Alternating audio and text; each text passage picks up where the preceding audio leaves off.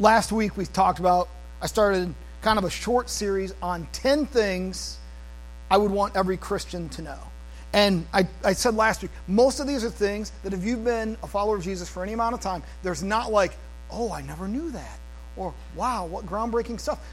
And yet at the same time, I think it's really valuable to have these reminders in our life of things that we know to help us to reevaluate our faith, to look at our faith, to be honest with ourselves and say, I know I should be doing that. Am I really? Is that really taking place in my life? Is that really part of who I am? Is that really what I'm known for? And so as we get into these, it's my hope that not that you're going to go, oh, wow, this is such cutting edge stuff, because I kind of do hope you already know it. But I do hope that you'll evaluate and say, I'm not doing this in my life, or I need to make sure that that's something that I know. Because it's not all about doing, it's a lot about knowing who we are in Christ, knowing that God has a plan and a purpose for my life. So the first thing we have today is this.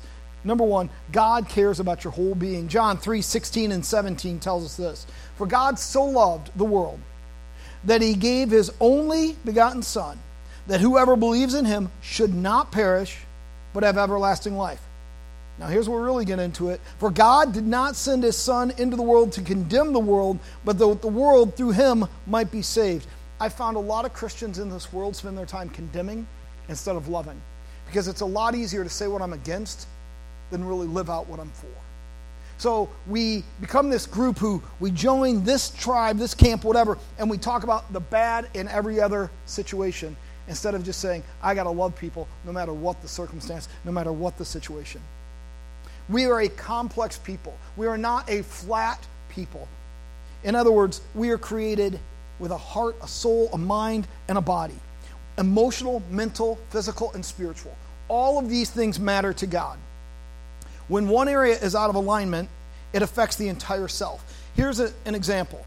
Um, I injured my back a few years ago, and I had to go see a chiropractor.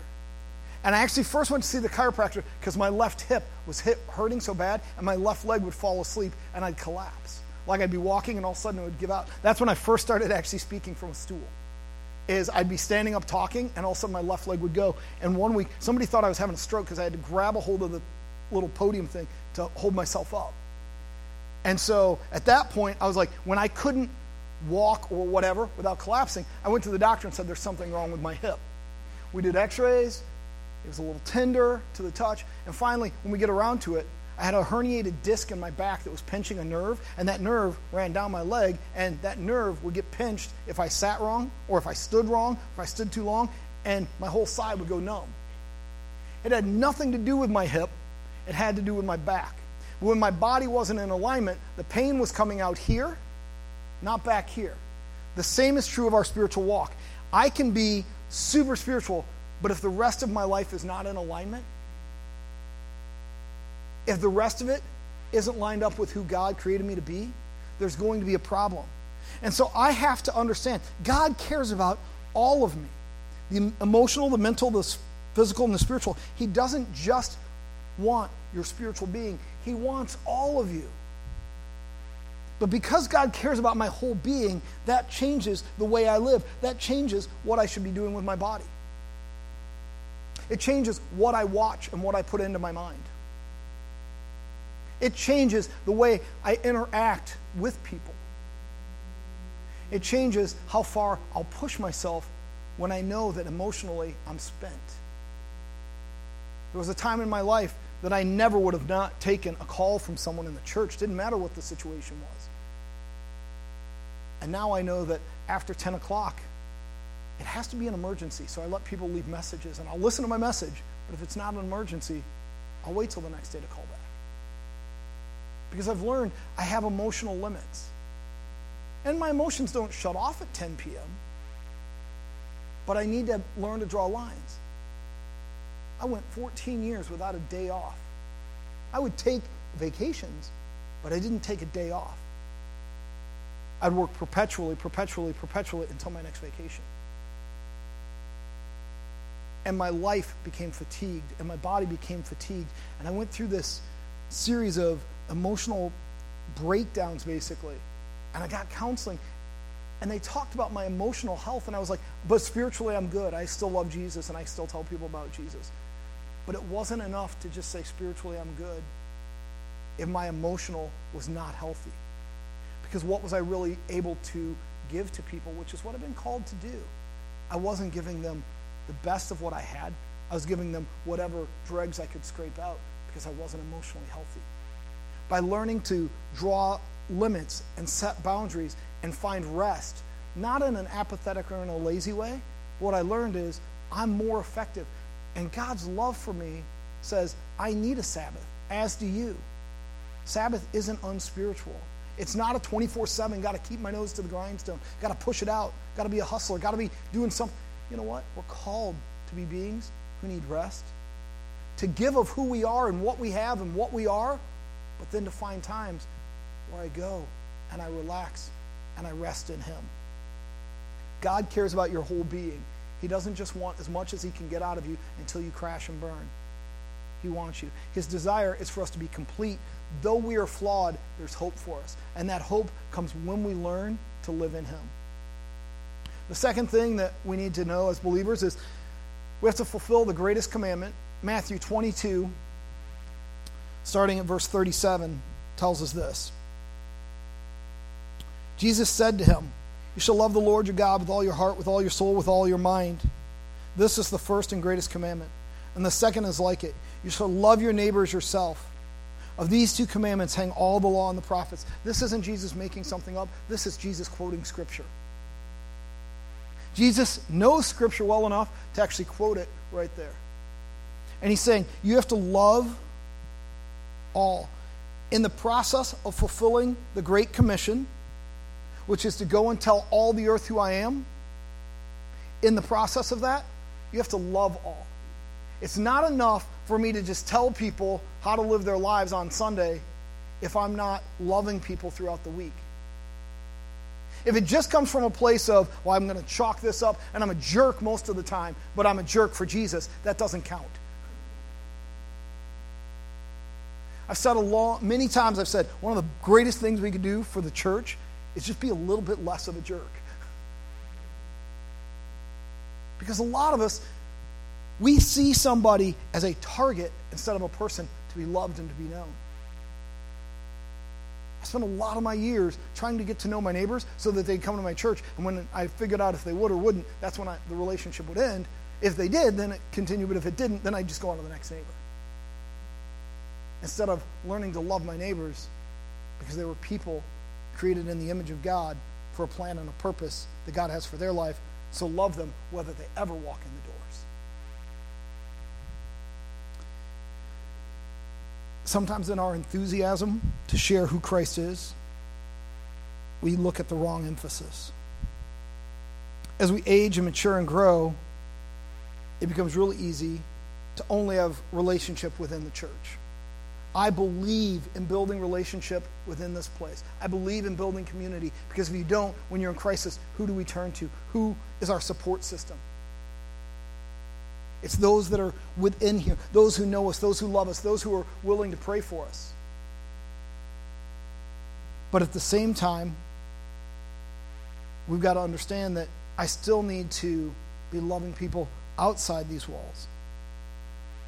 I need to support and encourage and promote the gospel and who Jesus is. That needs to be part of my life.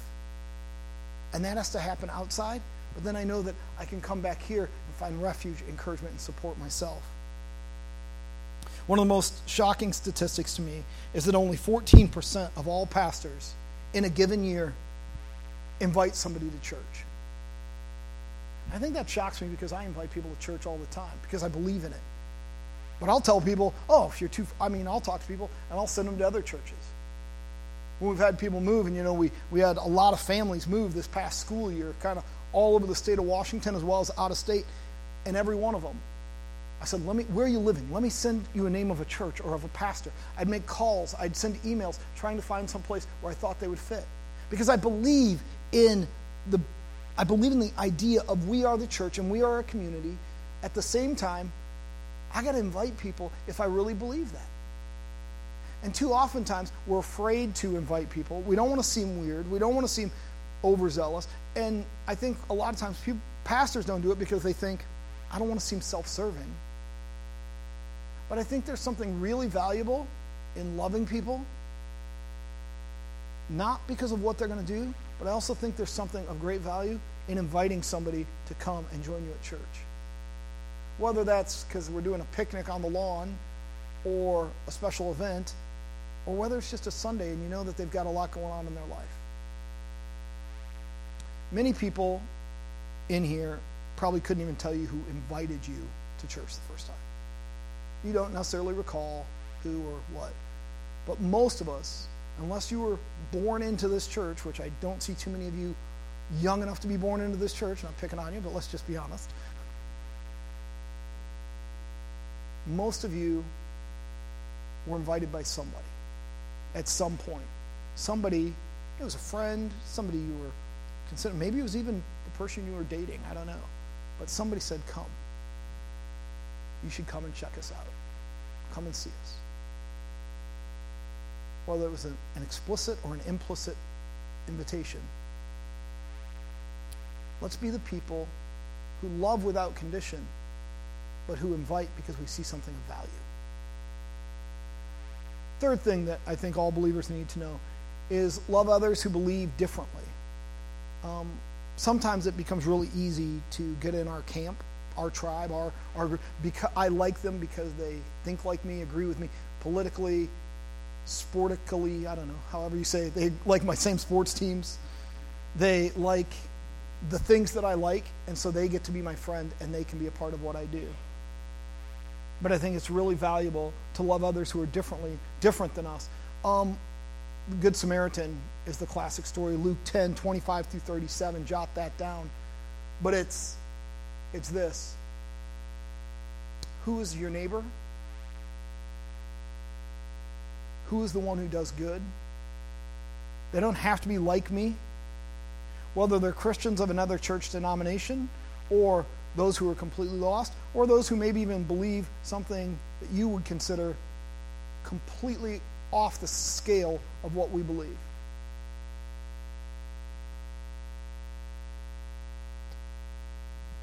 It becomes difficult when we see people of maybe a false religion and we know that it's wrong. We're called to love them anyway called to love them for who they are as a human created in the image of God. And it's my job to let the Holy Spirit shine through and work through me. And I have friends who don't agree with what how I live or what I believe.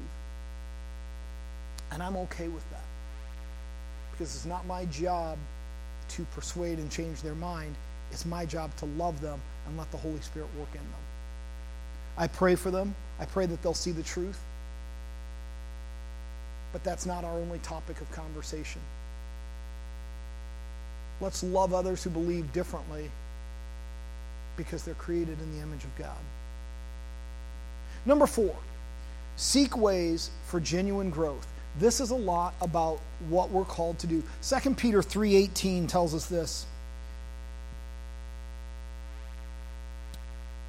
But grow in the grace and knowledge of our Lord Jesus Christ. To him be the glory both now and forever. Amen. Another scripture I share quite often grow in the grace and knowledge of the Lord Jesus Christ. Why do I need to read my Bible?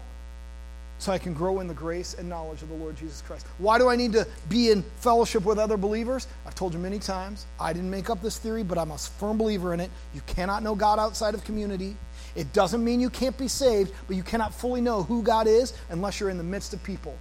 St. John of the Cross in the 1400s went into the wilderness to go on a spiritual pilgrimage, and he comes back and goes, Well, the first thing I learned is you can't know God when you're on your own in the middle of the wilderness. You can know about God, you can have a glimpse of God, you can have a picture of God, but to know God, I've got to learn to love the people on my left and my right. Because when I learn to love the people on my left and my right, when I learn to love the people around me, I'm beginning to understand and to know who God is, because God is love. And if God is love, and I really believe that, and if I'm really going to walk that out, then I have to deal with people that are sometimes hard to deal with. I have to deal with people who disagree with me. I have to deal with people who don't look like me, act like me, talk like me. And I have to learn to do that in a giving and gracious way. And that can be very difficult. That can be something that takes me a lifetime to learn. But the beauty is, I've got that lifetime. I need to learn. I need to be in Bible study with other people, small groups with other people, times of prayer with other people, personal devotion, individually as well as corporately. Making a connection with God weekly part of my priority. If I really want to know who God is, if I really want to grow in this faith that I say I own, that I say I live, that I say is my life, if I want to grow in that, then I have to do something. And again, it's not about always doing, but it's about what is my goal? My goal is to be like Christ. I call myself a Christian, which means a follower of Christ. Originally, just so you know, it was used as a derogatory term for the early century believers. It wasn't a term of, oh, wow, they're a really strong Christian. It was like, oh, look, they are a Christian. Because these people set themselves apart and lived differently. And yet, Paul tells us it doesn't matter if we're taken advantage of because of the cross, because people will hate you because of the cross, but live differently. Live in such a way that people want to know what is it about you? Live in such a way that people are motivated and inspired and moved and challenged. And it's not my job to get anybody saved, and it's not your job to get anybody saved. It's your job and my job to love people and trust the Holy Spirit to get them there. But I do that when I live differently from the rest of the world. And too often times, I don't want to be a weirdo. I don't want to be the one that stands out. I grew up in a church where we weren't allowed to do anything. I grew up in a church that was about as legalistic as you can imagine. And yet, that's not what he calls us to do.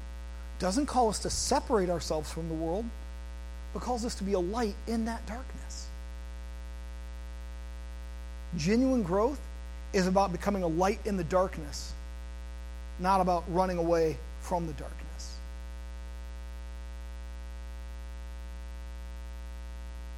What does that look like in your place of business? What does that look like in your neighborhood? What does that look like in your circle of friends? Final thing, and this is my own personal thing that I think Christians should do is I think you should find a mentor and I think you should become a mentor. I think Jesus showed us the practice best. He spends three years with 12 people. The percentage results aren't real great. They deny him, they doubt him, they betray him, they hide when he comes back. So let's maybe not the greatest discipleship program, but he had something going on. He tried. But in reality, I think some of us have something to offer. The reason I say you, as leaders in our church, should be involved in Sunday school, for instance, in our children's ministry, in our nursery being a mentor, being a discipler, isn't doesn't have to be some grandiose thing. It means I'm willing to give up my time to spend with those who need it. I was a youth pastor for 17 years. It was a long time. It's really what I always thought I'd do the rest of my life. And in that 17 years, I was blessed to see multiplication of our group and growth. And I would have people that would come and say, I want to be a part, I want to be a leader. And I'd tell I'd say, Well, come out and I'd show them and then after a few weeks I go, You can't do this. This isn't a just I'm gonna show up and be here for 90 minutes. This is a I'm gonna give my life and who I am to a bunch of other people. And I believe that more in the adolescent years than any other age group that we have to do that. And I would have people get mad because they were like, well, what do you mean I, am not cut out? You're not cut out for it. Because it's not just show up, it's put your life into them, which means giving of yourself. That's what mentoring is.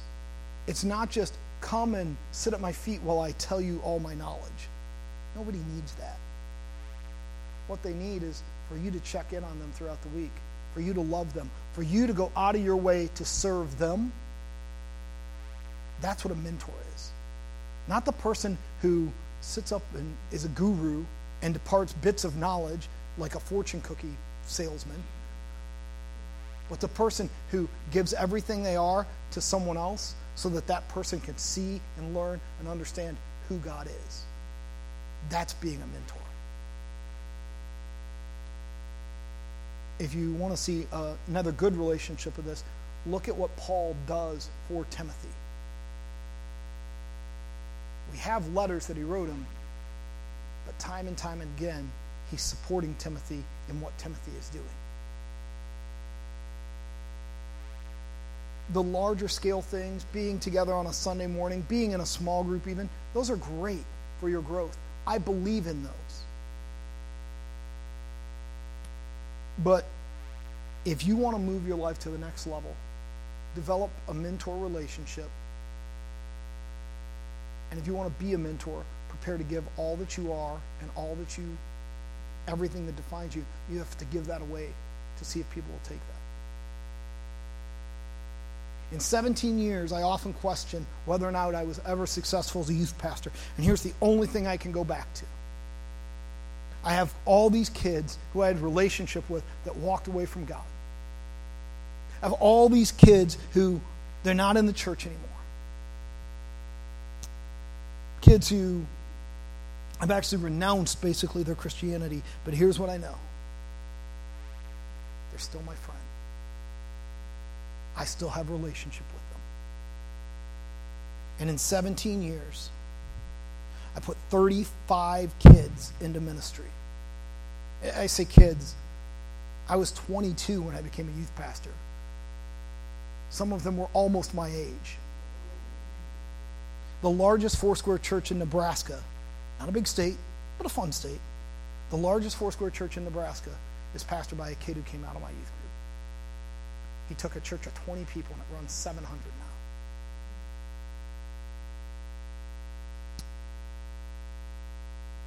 I have kids who came out of my youth group that are now professors at the Bible college that I once went to. They came out of my group and somehow they wove their way through in spite of what I did, and they made it through. I have worship pastors that came out of my church. I have senior pastors that came out of my church. I have youth pastors that came out of my church. I have missionaries that came out, professors at a Bible college. And I don't say that because, oh, Jeff, you're so great, because there were literally thousands that I had in my youth group over the years. But because I was willing to give of who I was and everything I knew and really everything I had, because I was willing to do that, their lives were changed and they're changing the lives of other people. If we're willing to find a mentor and be a mentor, it will change your very vision of what ministry is about. Some people think ministry is about standing up and speaking. This is such an unimportant part, even of what we do on Sunday mornings. This is the part that's supposed to help challenge you, inspire you, or motivate you, and give you hope from one week to the next. But if this was all it was about, then I would scrap all the breakfasts and lunch I do all week and just sit in my office and study. What it's really about is my relationship with individual people so that they can see God more and so that I can understand who God is better. Anybody can come and impart knowledge. We could just get a giant computer that's way smarter and it could just spout off things. But relationship is how we come into relationship with one another, is how we come into deeper relationship with God.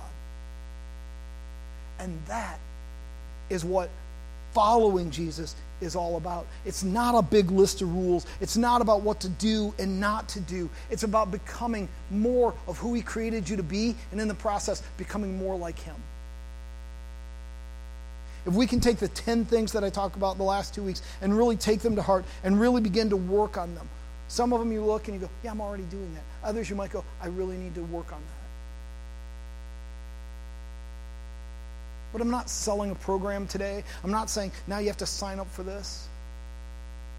I'm not even promoting ministries that we already have. I'm saying I want for your life to be more than what it is right now. And it's not because I don't love you or that you're not enough, because I do.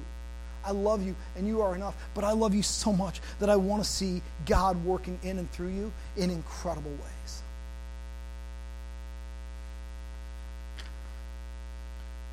So the questions to ask is these are the questions I was asking is why does my faith really need to go to a deeper level? That sounds scary. What practices do I personally, and you have to ask this for yourself, need to put in place that I'm not doing? What does vibrant faith look like in my life? So, in your life, because it's going to look different for you than it does for me. It's going to look different for an attorney than it does for a plumber, for a doctor than it does for a school bus driver, all of which are in the kingdom of God, all of which are valuable, all of which are needed and loved. It's going to look different for a mom than it does for a dad. It's going to look different for a husband than it does for a wife. It's going to look different in your parent relationship than it maybe does in your child relationship. Those relationships that we have, it's going to look different. But what does this look like? What does a vibrant living faith look like? Where I'm not shoving things down people's throats, but I'm also not compromising what I believe because of how difficult it is. It's not about being a good Christian or a bad Christian. There's no such thing. Either you're a follower of Christ doing your best, or you're not a follower of Christ. Only you can really answer that question. But if I believe that God wants more for me, then how is my life going to look different? Again, I can't answer that question for you. Only you can answer that question for yourself. What I know is he tells us in Scripture over and over let's be like the Father. Let's know the Father, the one who sent me. Jesus keeps pointing it back to God. Let's know him. Let's be like him. Let's be like the one who sent me. That's a beautiful picture to strive to be like him. Father God, I thank you for the congregation of Gathering Place. God, in the midst of everything going on in our life the good times, the bad times, the, the uncertainty about jobs or our future, and the excitement for what you're bringing to us. God, may we know you more, see you more. May we become more like you. May we do the, both the hard and things that we need to do and the difficult things that we need to do. And may we also just love well. I thank you for every person who's in this congregation. God, for those who are ill, I pray for healing.